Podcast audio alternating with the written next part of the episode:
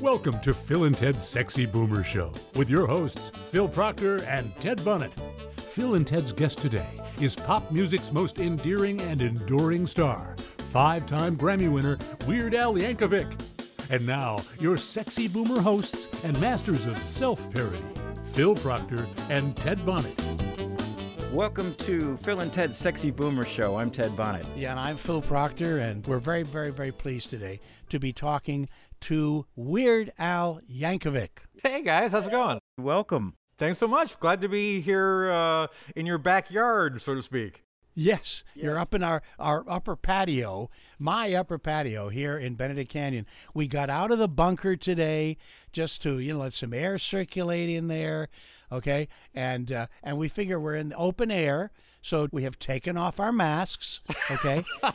and and there will be hugging, Al, but at a safe social distance. Absolutely, yes. We've been inside for months now, and Phil and I are just trying to break out when we can and see each other. So we're at a very socially safe distance. But we always have been, haven't we, Phil? Well, we've been kind of at a cold uh, personal distance Yeah, from one another. yeah. I don't know if that counts. We've always you know. been distant, but now we're actually medically distant. I'll remain emotionally distant just to help things out here. Thank you. Oh, thank you so, so much. much. You are a, a fixture in so many people's consciousness over the decades. Everybody knows about Al, Yeah. but do we really know Al?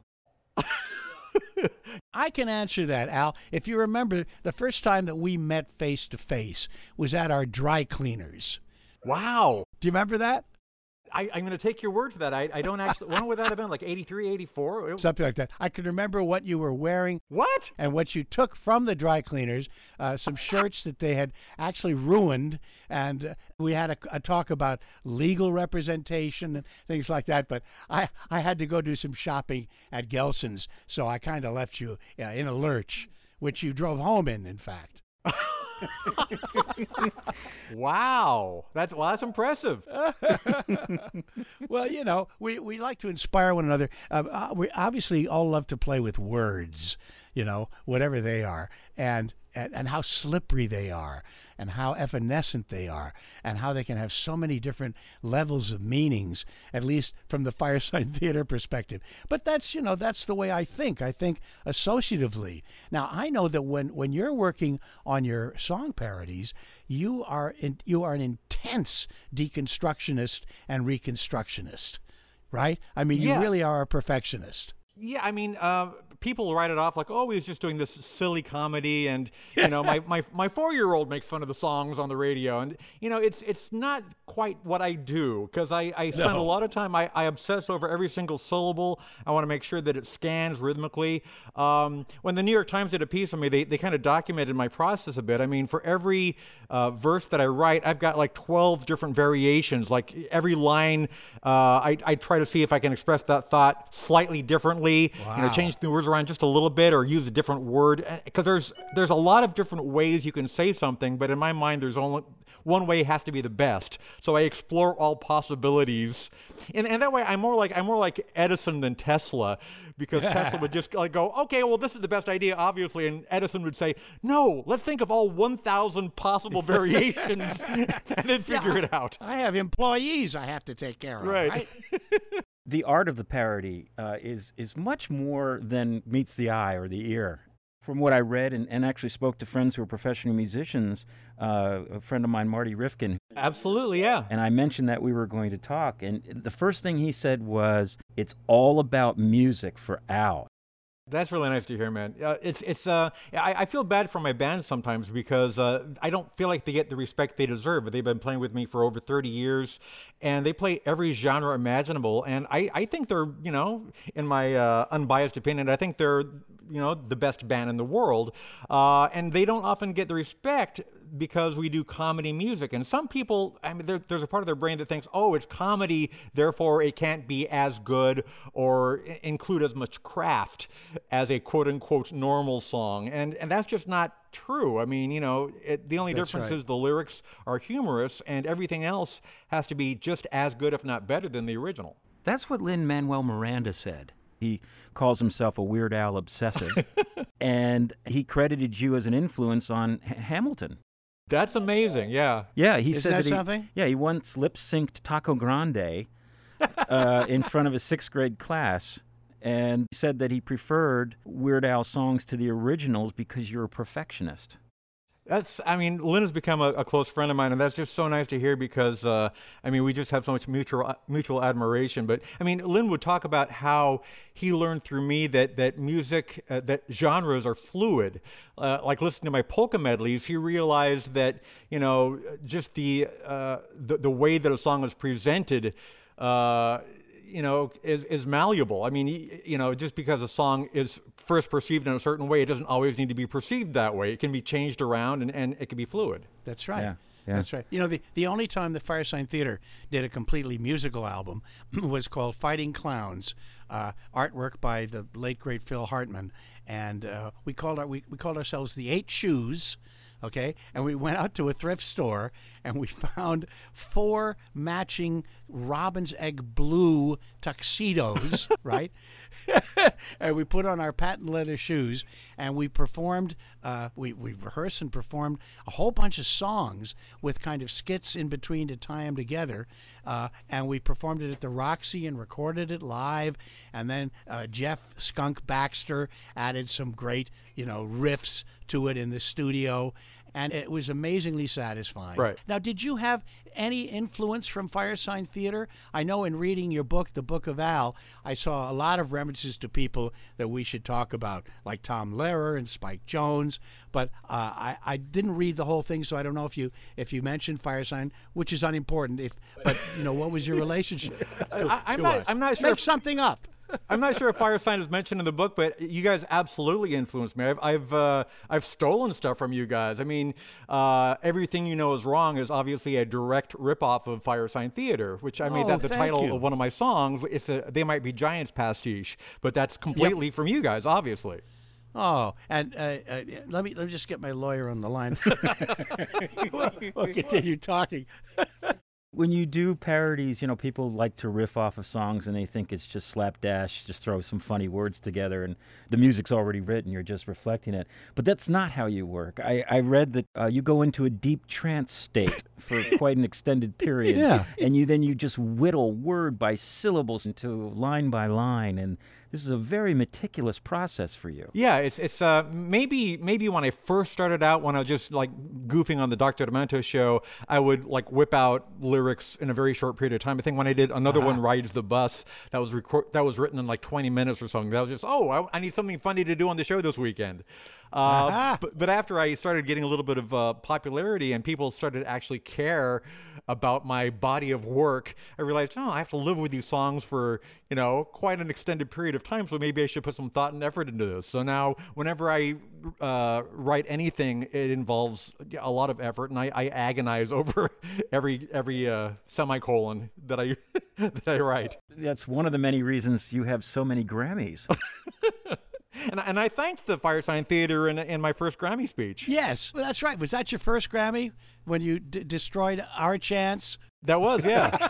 no, I, I, I remember we were at the, we were at the party the night before the Grammy party, and we made a pact. Like if one of us won the Grammy, we had to thank the other person. So That's right. so, so I won, and I thanked you. Well, if we had to lose to anybody, Aw. losing to you was, you know, and what were the two works? oh gosh. Mine was Eat It in 80. That would have been 84, 85. So I, what, what was yours? I forget. Was it uh, the the Three Faces of Al? Right. The first comedy CD. Was that the very first comedy CD ever? yes, Yes, right. we we uh, pioneered Yes. that particular uh, expression. And you were going up against Eat It. and we did. And in fact, on, on the cover of, of uh, one of these magazines that was out there then, I don't know, uh, Electronics in Your Ear or whatever it was, they had a, a picture of us uh, at, at dinner. This is the, for the cover, eating CDs. I know. See, that just shuts you right up. Yeah. Yeah. You just remind me that so many brilliant uh, photographers that year uh, uh, had photo setups with me eating things. So yeah, that was one of many, I'm sure. Well, I want to tell you one thing because you are talking about how agonizing the process of writing can be, and then how satisfying uh, it is when you you know you you you've got it and it's and it's and it's accepted and loved. Firesign Theater, four guys writing together. I could say exactly the same thing.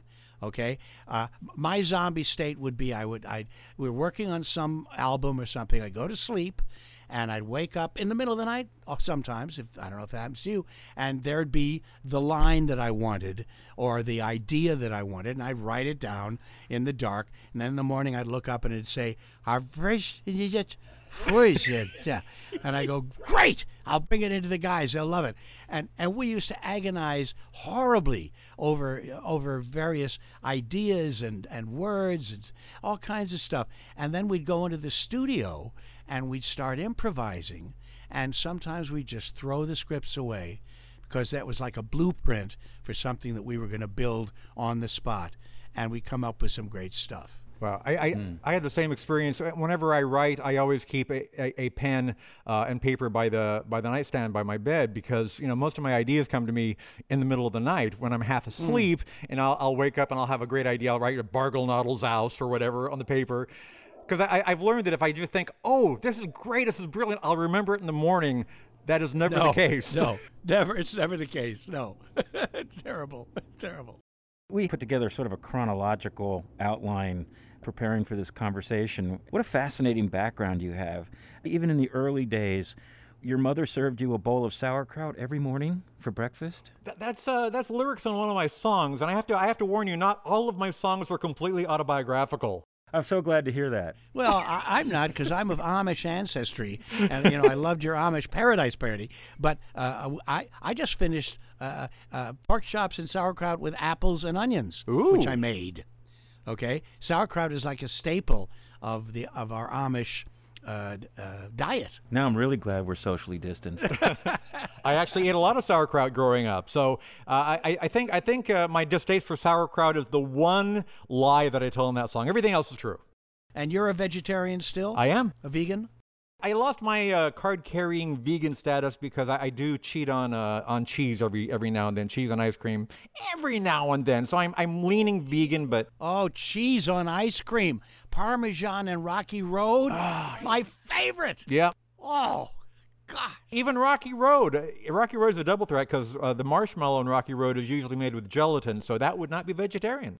How long have you been a vegan vegetarian? Uh, since about 92. Great. What made you do that?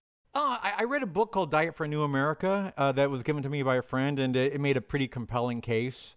Uh, and I just uh, I thought, yeah, okay, let's do this. And I haven't looked back. I, I remember that book was printed on soy paper, and you could eat it. yeah. Uh, well, here we go. Right. well, listen, Al, you I, you know you were kind enough to invite my wife Melinda and I to see your show. I think down at Orange County at the county fair uh-huh. years ago, and I was absolutely blown away at the energy that you had on that stage. Well. Also, the band. Oh my God, the power of that band and your costume changes and your video inserts and everything. I mean, I was humbled to see what, what you did. Well, thank you. In the New York Times article you mentioned, obviously written by a fan who happened to be a great writer too. Wonderful. He opened the article about his experience of uh, watching your show in Forest Hills in New York. And he was so taken by not only the enthusiasm of your fans and, and your base, I mean, you have a huge fan base, and the dedication to them. And what he was struck by was the inclusiveness and what you do and what it really means to your fans. What is your view of the relationship you have to your fevered fans? I, I, definitely have that feeling whenever I walk out on a stage. It's, it's like it, you know, they're part of my extended family.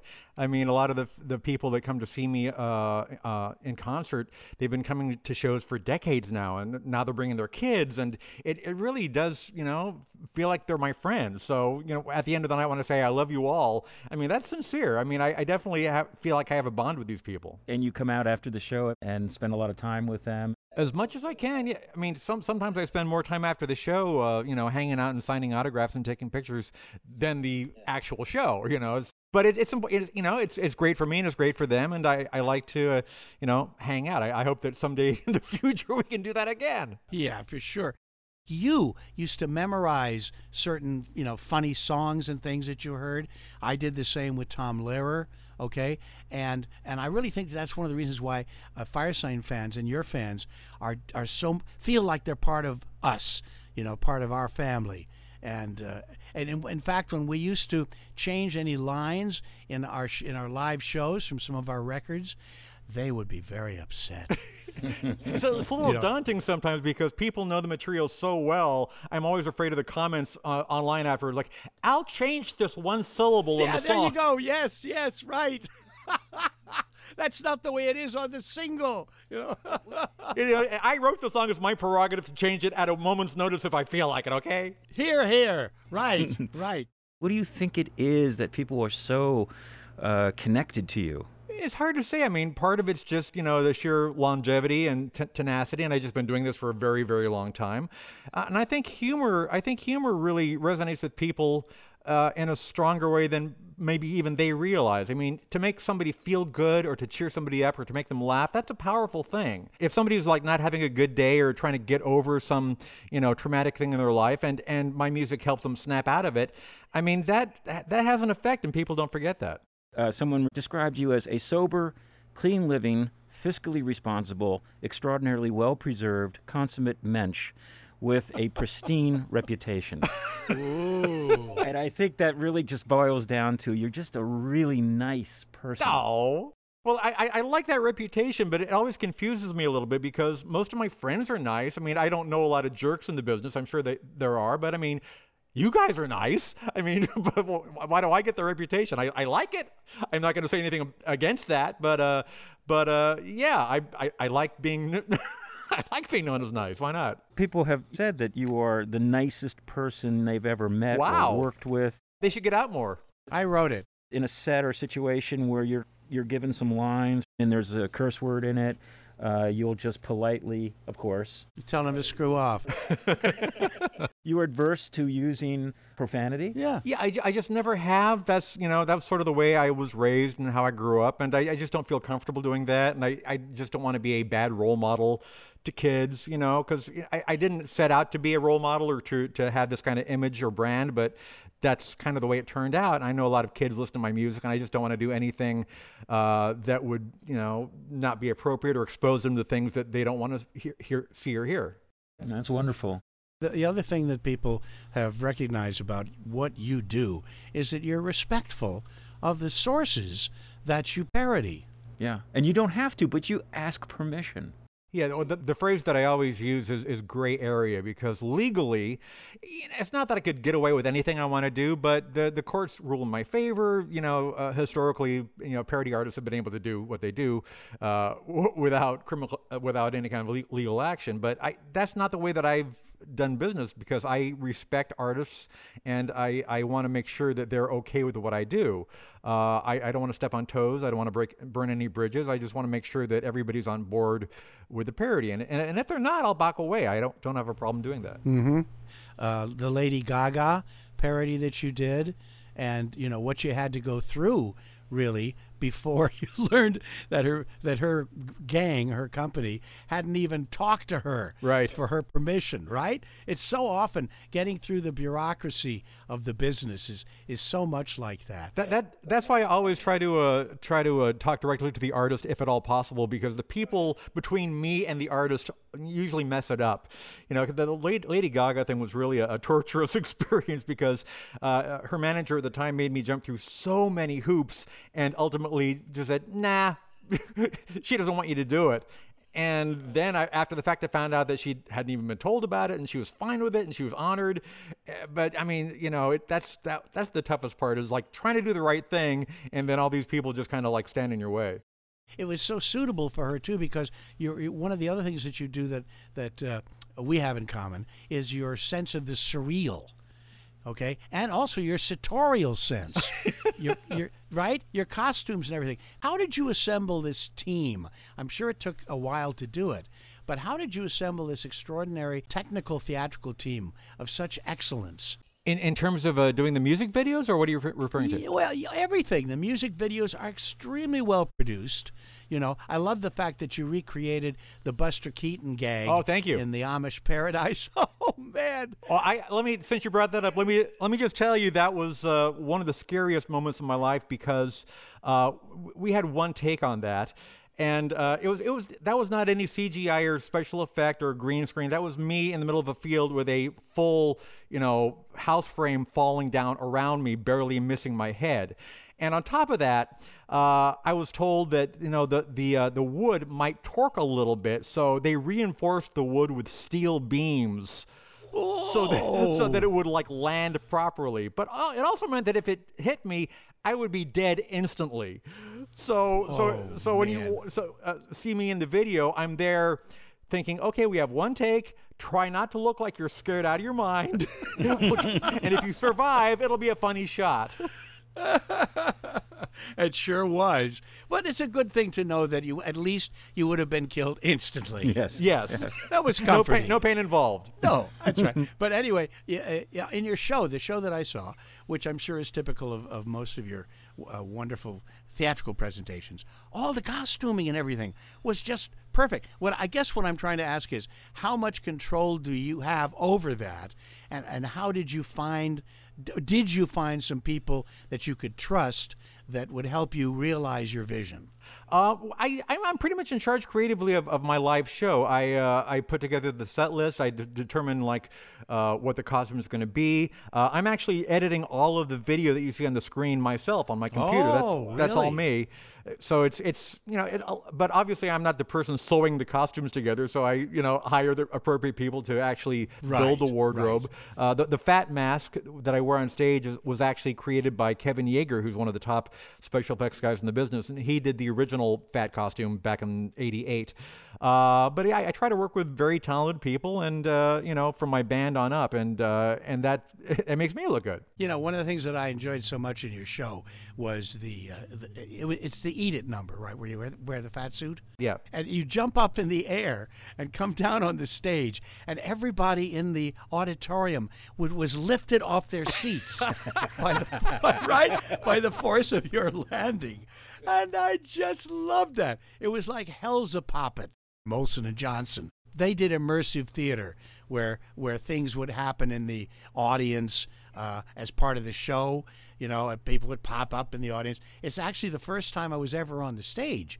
Now that I, I think of it, in New York City at a performance of Hell's a Poppin', uh, I was called up to do a hula hula dance, and I remember looking off to the side of the stage and seeing a big fat stagehand with a smoking a cigar standing off stage and i went this is show business i want to do this pretty girls and fat guys with cigars let's go Oh, so that was your epiphany. That was your that was your moment. In your childhood, you had a um, Fat guy with a cigar? I, yeah, I did, but a door-to-door salesman came and with musical instruments. And you had a choice between a guitar and an accordion at age seven. Is this a true story? It, it is, yeah. I, th- I think, uh, yeah, I think I was maybe six at the time because my first, I remember my first accordion lesson was, was the day before my seventh birthday.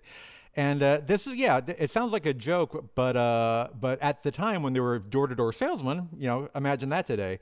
Uh, but at the time, somebody came around our neighborhood and knocked on our door, and uh, they're from a from a music school, and uh, they, uh, they uh, asked my parents if their young child would like to take accordion lessons or guitar lessons. And my parents, in their infinite wisdom, decided that I would be much more popular in high school if I took accordion lessons because who wouldn't Oh, want to? boy. Who wouldn't want an accordion player at their party? You're a one-man band. You're the life of any party. this is during the era of the Beatles and the '60s rock and roll scene, right? I think this is about the time that Revolver came out, so the accordion was just really coming into its own. now were your folks musical at all Uh, not really. My uh, my mom, not to my no, not really. My dad Huh. thought he was musical. He he picked up a, a uh, an old guitar for ten dollars at a, a garage sale, and he would strum it tunelessly and sing at the top of his lungs. So I don't know if you'd call that musical or not, but maybe that's where I got some of my shamelessness. yeah right He was a World War II hero, a double Purple Heart awardee. Yes, indeed. Fought in the Battle of the Bulge. wow So did my dad as well. Nice. But your dad was also a bit of a goofball. He, did he give you your irreverent sense of humor? I, I think so. Uh, I, I think I'm a little bipolar that way because my mom was very reserved and my dad was very gregarious and outgoing and Huh. kind of a goof. So I've, I've definitely got a little bit of both of that in my personality. I, I kind of, you know, change depending on the situation. But yeah, I, I, I kind of have both extremes from my parents. Your mother sheltered you. Mary was her name. She really sheltered you and protected you. And, and as a result, if I read correctly, you didn't have much of a, a free social life when you were young. You, Much of you didn't have any, according to the stuff I well, read. according to the book. the Book of Al, right? Okay, I was trying to be polite. Tell us a little bit about that because it, it seems like when you finally did break away from that, you really broke away from it. Yeah, I mean, I, I didn't go wild or anything, but I, um, I, I did enjoy you know, my, my freedom at the time. I, I, I started school early. I, I started uh, high school when I was 12 years old and graduated uh, when I was 16.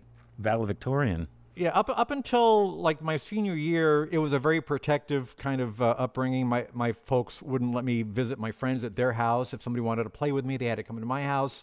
So my mom could keep an eye on them. Uh, she famously would watch me through binoculars out the kitchen window because my, my high school was right across the street from our house. Oh, no Um, kidding. It was yeah, yeah, it's a little yeah, it's a little much. And I I remember when I was 15 years old and they had just denied me to do something I really wanted to do. Uh, I remember saying very very passive aggressively, "It's okay, mom. Next year I'll be in college and I can do anything I want to do." and I think that was kind of a wake up call. You're like, "Oh, um, maybe we better loosen the strings a little bit and let let Al get used to his freedom." I just wonder, you know, with the binoculars, did you get some flack from your, your peers at that point? Oh, point? I did, but I was a nerd anyway, so you, you hardly noticed it, you know. I just got the normal abuse. Uh, you got the, the moniker Weird Al because of, of your nerdiness, really, right? In college. Right. You know, I, I wasn't trying to be weird, but people thought I was uh, sort of unusual, and uh, Yeah. and I, I got that nickname, and it, it wasn't uh, an affectionate nickname, I don't think. I was, oh, there goes Weird Al, you know, and I, I just kind of took it on professionally because I just wanted to own that. I wanted to like say, all right, fine, I'm weird. Let's let's run with this. Yeah, I think we're all bozos on this Yeah. bus. You, you know, that's one of the things that, that you, you talked about earlier when you were talking about the audience. One of the things that, that uh, our audiences uh, love about us is that they. I've heard. I can't tell you how many times I've heard this, and maybe you have too. You saved my life. I thought I was the only crazy person. I thought I was crazy until I met some other people who also liked the Firesign Theater and had memorized, you know, a side of their album. And I realized that I'm not crazy, and there are other people who think creatively like I do. Have you had people t- uh, talk to you like that? Oh yeah, I mean, people talk all the time about how when they go to a Weird Al concert, it's sort of like they're finding friends that they never knew they had. That they they they they, they belong to something. Like, oh, there are other people that enjoy this and think this way, and I'm not alone. That's right. You're listening to Phil and Ted's Sexy Boomer Show with our special guest, Weird Al Yankovic. We'll be right back. Hello, dear friends. This is Eric Burdon. Yes, they did take away our music, but now you can have it back on these three wonderful voice prints of the 60s. All your magic memories of flying over the music capitals of the world will come rushing back with the first twang of a lead guitar. Now listen to all the monsters of the 60s at once. The Rolling Who, Derek and the Taylors, Clive Beadle, Bing Crosby, Stills, and Ogden Nash. Songs like I've Got My Hand on Your Mouse, Helicopter 59, Tight Shoes, I'll Be Gumping You, and hundreds of others. Goodness gracious, great God Almighty, it's like having now right in your living room. So don't wait till the midnight hour. Send 15 seconds in code or credit to Rock and Roll Memory Bank, Hong Kong, New York, York. You're listening to Phil and Ted's Sexy Boomer Show. To hear all the Sexy Boomer shows and get your hands on our Sexy Boomer bumper sticker, visit sexyboomershow.com. Look for Sexy Boomer Show on Twitter and Facebook. Subscribe to our podcast right now by clicking the subscribe button in your podcast player. Back to Phil Proctor and Ted Bonnet and their special guest, Weird Al Yankovic. Al, there's a parallel to someone else who also was teasingly nicknamed Weird. and later became very well known and successful. Mm-hmm. My first job in radio was the last freeform rock and roll station in the New York area, and we were there about a year. And a new hire came in. His name was Howard Stern, Ah. and he was still very much a straight DJ. And we were, it- this was KRP on acid. I mean, this was a ah. wild rock and roll, unsupervised radio station. And Howard comes in. In private parts, he very faithfully recreates exactly what he looked like Uh-huh. and how he behaved, which was, this is Howard Stern with you from 10 till 2 today. That was Howard. Yeah. And "Hey, what about that new guy? Well, he's really nice, but he's he's really kind of weird, isn't he? Yeah, yeah, he's kind of weird. So everybody had a nickname, and he was given the name How Weird. And and he hated it at first. And he literally came in at one point and said to me, "Why does everybody call me How, How weird." weird?" and I used to kid back with him. I said, "Because you're weird, Howard." He goes, "Ah," and he'd walk out of the room. and he was uncomfortable with it at first, and then he did embrace it as well for a while in his early Ah. career. He went by the name How Weird. And then he eventually dropped it. But Howard was always very nice. He was he was completely different from what his eventual persona was. Yeah, but embracing your weirdness, embracing your uh, differentness, your uniqueness, I think that's one of the messages that, that we send uh, as as co- comics to the world. You know, you, you're and, and also you're not alone. All those things are very positive. I've gotten so many wonderful letters from people that are saying, you know, they felt different, they felt like an outcast or an outsider, and listening Yeah. to my music made them realize it gets better. You can, it's okay Yeah. to be different. And, and by the way, I should point out that Howard Stern, oddly enough, looked very much like what I did at the time as well. I had the glasses and the aviator frames and the, the poodle do. The mustache. Yeah. He wasn't a weird person. He was actually a very Yeah. kind person. focused. He did TM in his car before he came up and did his show every day. I think looking back at it, maybe it was weird because he wasn't, he didn't know who he was yet. Right. But you know, in your case, uh, Al, when did you come out? When did you say, hey, you know, I like writing song parodies or I like making music or I like being. S- oh, yeah, you were a class clown, weren't you? I don't know how many people really thought of me as a class clown. I was a, like the high school valedictorian. I was more of a more of more of the straight A student, prototypical nerd. You know, my, my close friends probably enjoyed my humor, but I, I think other than the people that uh, were exposed to me through the Dr. Demento show, I don't think a lot of people in high school thought of me quite that way. But yeah, Dr. Demento was really how I, you know, really kind of came into my own. That was your coming out? Yeah. When did you start sending him material? Oh gosh, um, I think my first uh, when when I was like 13, I think I sent him my, my first tape, and I don't think he even I don't think he even kept that. I think that wound up in the trash. Wow. I think there were a couple before this that he played, but the first thing that caught any uh, attention at all was My Bologna, which wound up being eventually released, you know, on on um, on Capitol Records. Now, how did it turn out that you ended up working at Westwood One? Well, uh, Westwood One was the company that syndicated the Dr. Demento show, so I kind of had a foot in the door. So when I graduated from college with a degree in architecture that I knew I was never going to use, I thought, well, maybe I'll, you know, take a, you know, minimum wage job in the mailroom at this place, and at least I can be on the fringes of, you know, rock and and Dr. Demento, and have at least be around the people that I, I'm trying to emulate. So, and it, it was nice. I mean, I was doing grunt labor and getting people's lunch and taking out the mail, but at the same time, I would bump into Frank Zappa. I would bump into like whoever was like being interviewed that day. So it was actually a pretty cool, cool gig. The moment that sort of happened for you was at Cal Poly, uh, where you were using the bathroom because of the acoustics when you were doing the Knack's on My Sharona, and there's a plaque in the bathroom saying this is the birthplace of Weird Al. That, that- that's pretty amazing. I think the plaque just went up a couple years ago, but it's it's pretty uh, uh, mind blowing. they, they called that bathroom Studio 229 because it was directly across the hall from the old campus radio station. And whenever somebody wanted to sound like they were doing a, a remote, they would run lines from the from the production room into the bathroom because it had this nice reverb sound. It sounded very sure, sure. it's a very it's a very nice sound, and we thought, oh, well, we'll, we'll just record in there. So that was uh, yeah, that was the place. We just set up the mic next to a urinal, and I I rocked it out. When you first got started, you wanted to find a producer for your record, and you met up with an old hero of mine, Rick Derringer. Yeah. I was a big Johnny Winter, Edgar Winter fan, and Rick Derringer was always there with them. Now he was just starting out as a producer, right? So this was early on. Yeah, I don't know. I'm not sure what he'd done producer wise. He was a rock god, uh, obviously. Uh, but this would, would, have been like 1982 that I got involved with Rick. Um, and the, the, the, way that happened was his manager uh, at the time, Jake Hooker, was part of the Arrows, which was the band that originally recorded the song I Love Rock and Roll, which Joan Jett covered.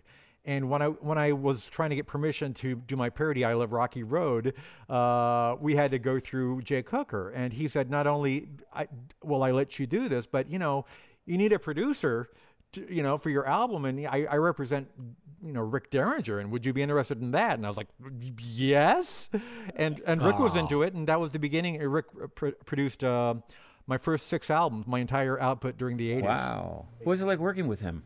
Amazing. Rick was so great, and and uh, I mean, just a guitar legend. Uh, he, uh, well, you know, Eddie Van Halen just passed away, and and Rick totally uh, copied his guitar solo uh, for the for the uh, "Eat It" video because because Eddie did it on "Beat It," and I I have such a strong memory of him recording that solo because I mean the solo's I don't know ten seconds long or something, but in the studio he he played the solo like 10 seconds long and after it he was literally drenched with sweat.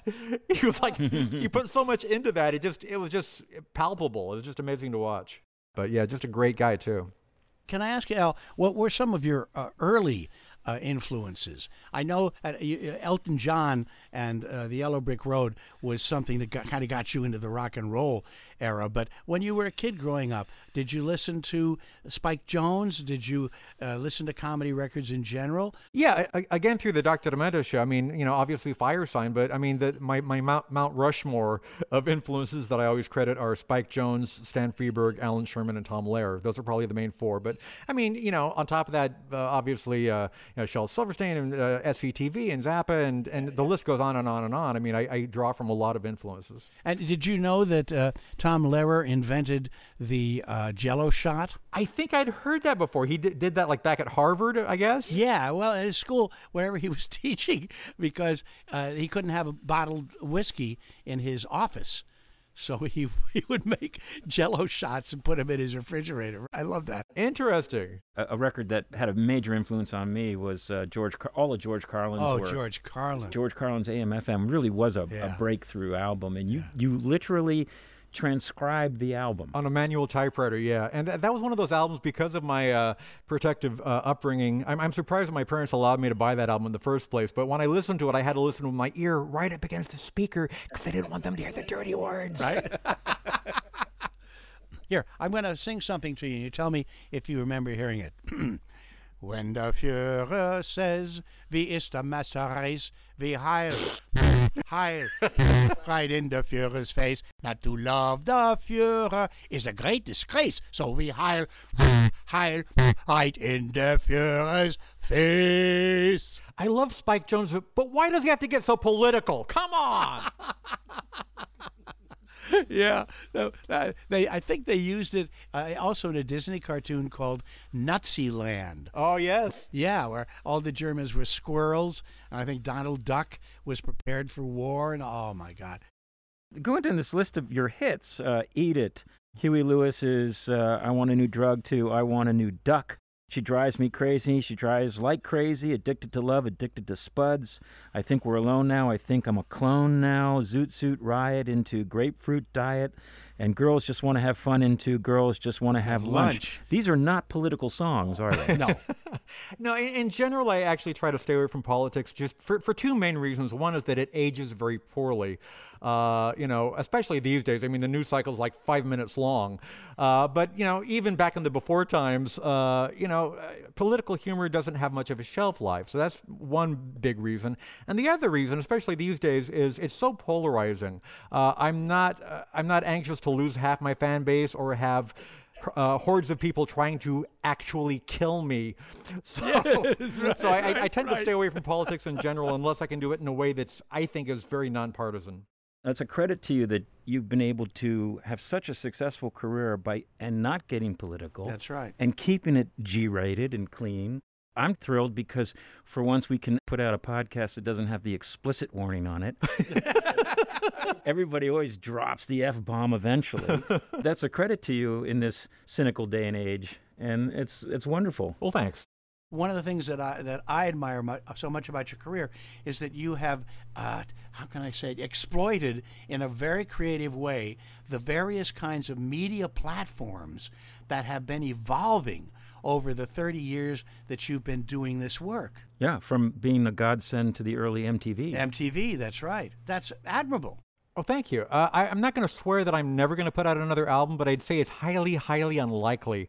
Uh, I just don't feel like, I mean, which is ironic because my last album did extremely well, but I mean, I, I, I feel like it's better for me to just be more responsive to uh, contemporary zeitgeist to just do stuff when it feels appropriate and, and give, give stuff out there when the, I feel it should be out there. And because in the old model, I would have to wait until I had 12 songs and then put them out all at once. And some of them would be timely, and some of them, oh, this would have been better if it came out two years ago, you know?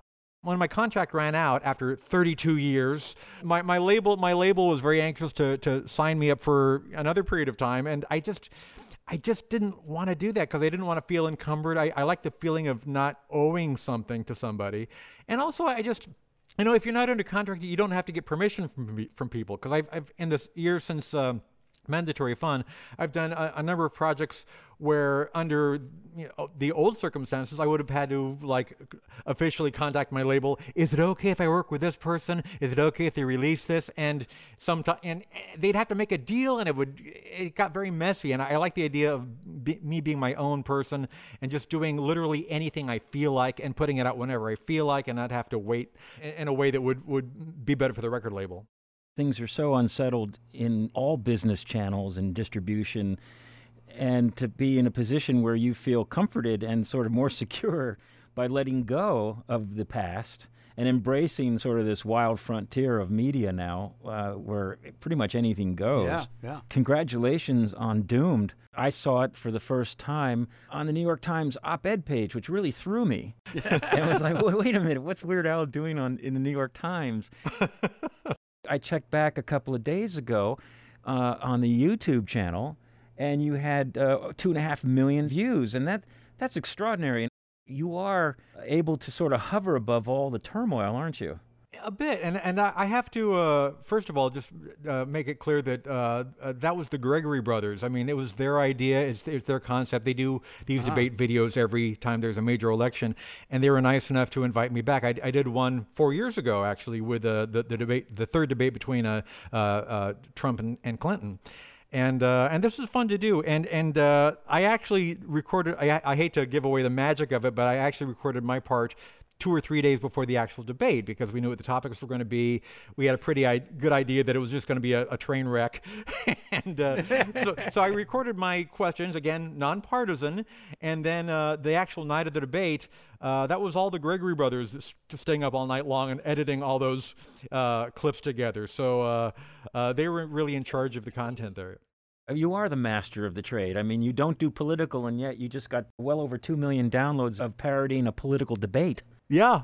What is the distinction there? Where did you not cross the political line? Well, you know, I uh, a lot of people have said that that uh, piece is slanted, uh, and I I don't think it is, but whether it is or not, that wasn't me doing the slanting. I, I, my, I thought my questions were very nonpartisan. They were very open-ended questions. In fact, uh, you know, if you see me in the in the video, you see me uh, going well and hmm and oh, and so and all those reactions were also recorded ahead of the debate. I didn't know what I was going to be reacting to. they just said, "Oh, give us like 20 or so different like random reactions," and I did. Hmm. Oh, well, so, and then and then they edited it after the fact. So I didn't know at the time what I was even re- responding to having seen so many of your videos over the decades, uh, watching this one, there's nothing like being in the moment and turning that around within 24 hours of the debate. It was so powerfully relevant, uh, and it really put a spotlight on you again and how good a singer you are. Oh, thank you. What kind of amazes me is I recorded that at home downstairs on the same microphone and the same setup that I'm using at this very second. So wow. that, that you know that huh. wasn't recorded in like a fancy recording studio. That was just me at home with like this with my laptop. And uh, it made me realize, well, why am I spending thousands of dollars in the studio? Why don't I just do this at home? when we, you and I, when we started uh, working in the recording industry, those records were like, to me, unidentified flying objects. They were big discs, at least when we started, and, and they would be flung out into the audience, into the world, and people, some people would see them and say, "Oh, hey, that's that's really great. I'd like to to listen to that," and others would ignore it. But that's what's happening now. You see, it's all private. People were listening when we made our records in the privacy of their own homes. Okay, we knew that our stuff would not. Uh, we, a 20 minute piece wasn't going to be played on the radio, right? I played it on the radio. In, in fact, when I, when I, when I was a DJ in college, I, I uh, when I wor- worked at uh, my first commercial radio station, which was KZOZ in San Luis Obispo, I was like the overnight guy, and you could you could always tell when the when the overnight guy had to go to the bathroom. It was like they put on a whole side right. of Firesign Theater. what Bergman used to do on Radio Free Oz on KPFK was to put on a raga you know. Uh-huh. and we go out and get stoned in the parking lot, you know, pee in the bushes and come back, you know. Right. But yes, it's true. But but but that's what's happening now. You put something out there, it's private. And people, you know, can absorb it in at their own time, in their own privacy of their own uh, dungeons and, and bunkers, and you know, and then you have a, a success. And speaking of bunkers, the last few months of our show, bunker to bunker, because uh, we're in bunkers, we're all isolated, and we always ask our guests, you know, how are you, how are you coping with this extraordinary situation? Another parallel, we both had a kid in 2003, so we both started late in life, which I it's turned out to be a gift for me. I just because I was just much more oh, present. Oh, totally. I mean, I, I am glad that I you know uh, I, I had a, a, a, child at this point in my life because I feel like I can you know appreciate it more now and, and focus more of my attention on raising my kid, and it it just it all worked out very well. Is she in uh, twelfth uh, grade? Yeah, she's a senior. She's in her senior year. She's she's. I mean, you know, I'm I'm dealing with the p- pandemic. Uh, as well as I possibly can be. I mean, I, uh, I, I wish you know we lived in a, a, normal world right now, of course. But you know, I'm I'm okay staying at home all the time. Uh, I, I don't mind it quite as much. But I mean, my daughter is you know a senior in high school, and she wishes obviously that she had more of a real life, and she was like you know you know, th- this year we're, we're, we're, going to be traveling all around, all around the country, looking at potential colleges. She has a lot of friends that she wants to be hanging out with, so it's it's a bummer for for her most of all our daughter is her whole social life is circled on music, and senior year. She's section leader of her marching band, which is her pride and joy. And, you know, marching band right now, remotely. Not quite the same thing. I just feel so bad for her because she's not going to get it back. I just hope that our girls get a chance to have a semi normal uh, first year in college at this point. I know, I know. My darling daughter is 45 years old now, but my grandkids, uh, 9 and 12, little girl, little boy, uh, they're being homeschooled by my daughter, and it's just driving her nuts. Driving her absolutely crazy.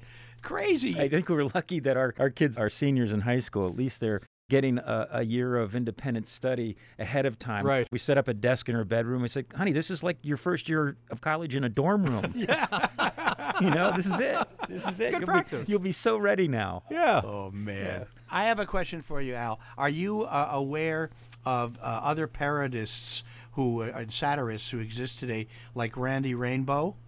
Oh, obviously, yeah. I mean, Randy's a genius. I think he's great. I agree. I'm glad that Randy exists because I mean, I, I there's been a bit of a vacuum because I've kind of dropped out a little bit in terms of my, uh, uh, you know, uh, uh putting out material because partly because, you know, the world has been so you know what it is for the last few years that it, it's, it's kind of hard you know if I, if I put out something frivolous or non-related to that it just kind of feels like i'm not reading the room. So i'm glad there's somebody to, to pick up the slack since i'm not doing political humor to actually address what's going on Al, you have a new song. Tell us about it. Well, I, it's not my song per se. It's uh, Portugal the Man uh, put out a single recently, uh, and uh, Portugal the Man is one of my favorite groups. They're old friends of mine. I've, I've performed with them at Bonnaroo. I actually uh, did a, a, couple remixes of their singles. They're, they've been fans of mine for a long time, so they asked me to like do a remix of uh, Feel, uh, Feel It Still and Live in the Moment, and they wanted me to do my, my polka remixes, so I did those. So we've, we've kind of had this long-standing relationship going. Um, and uh, in, in fact, in fact, they they played the Tonight Show, and on their drum head they. Uh, printed a picture of my face with the caption "Weird Al Yankovic made us what we are today." Oh man. so they've been very sweet and very supportive, and they they asked me to be um, featured on their latest single. So I'm actually singing on this single uh, called "Who's Gonna Stop Me," and it, came out on Indigenous Peoples Day, and it, it, supports Indigenous people's rights. And it's it's a nice departure for me because it's not novelty, it's not funny at all. You know, they just have me singing seriously on it. Uh, I, I sing the second verse. I sing throughout the whole song. Uh, I'm in the video, so it's it's nice to be included in that. It's just I, I don't know how people. some people might be raising an eyebrow about me appearing in a song like that or a video like that, but uh, you know that's that's one of the nice things. Uh, where I am right now, I can I can do anything I feel like, and that that was something that I was very excited about doing. This is important. We want this song to hit because you have had a song in the top 40 every decade for the last four decades. And that's, you're in rare company. Astounding. But if this record hits, this will make it a fifth decade. And does that make you. Uh, I would be the, I would be the only one if if this if this record hits top 40 that would be the only person to have a top 40 single in the last 5 decades Oh, yeah let's- wow. Let's make it happen, folks. Yeah, let's do this. Go download now.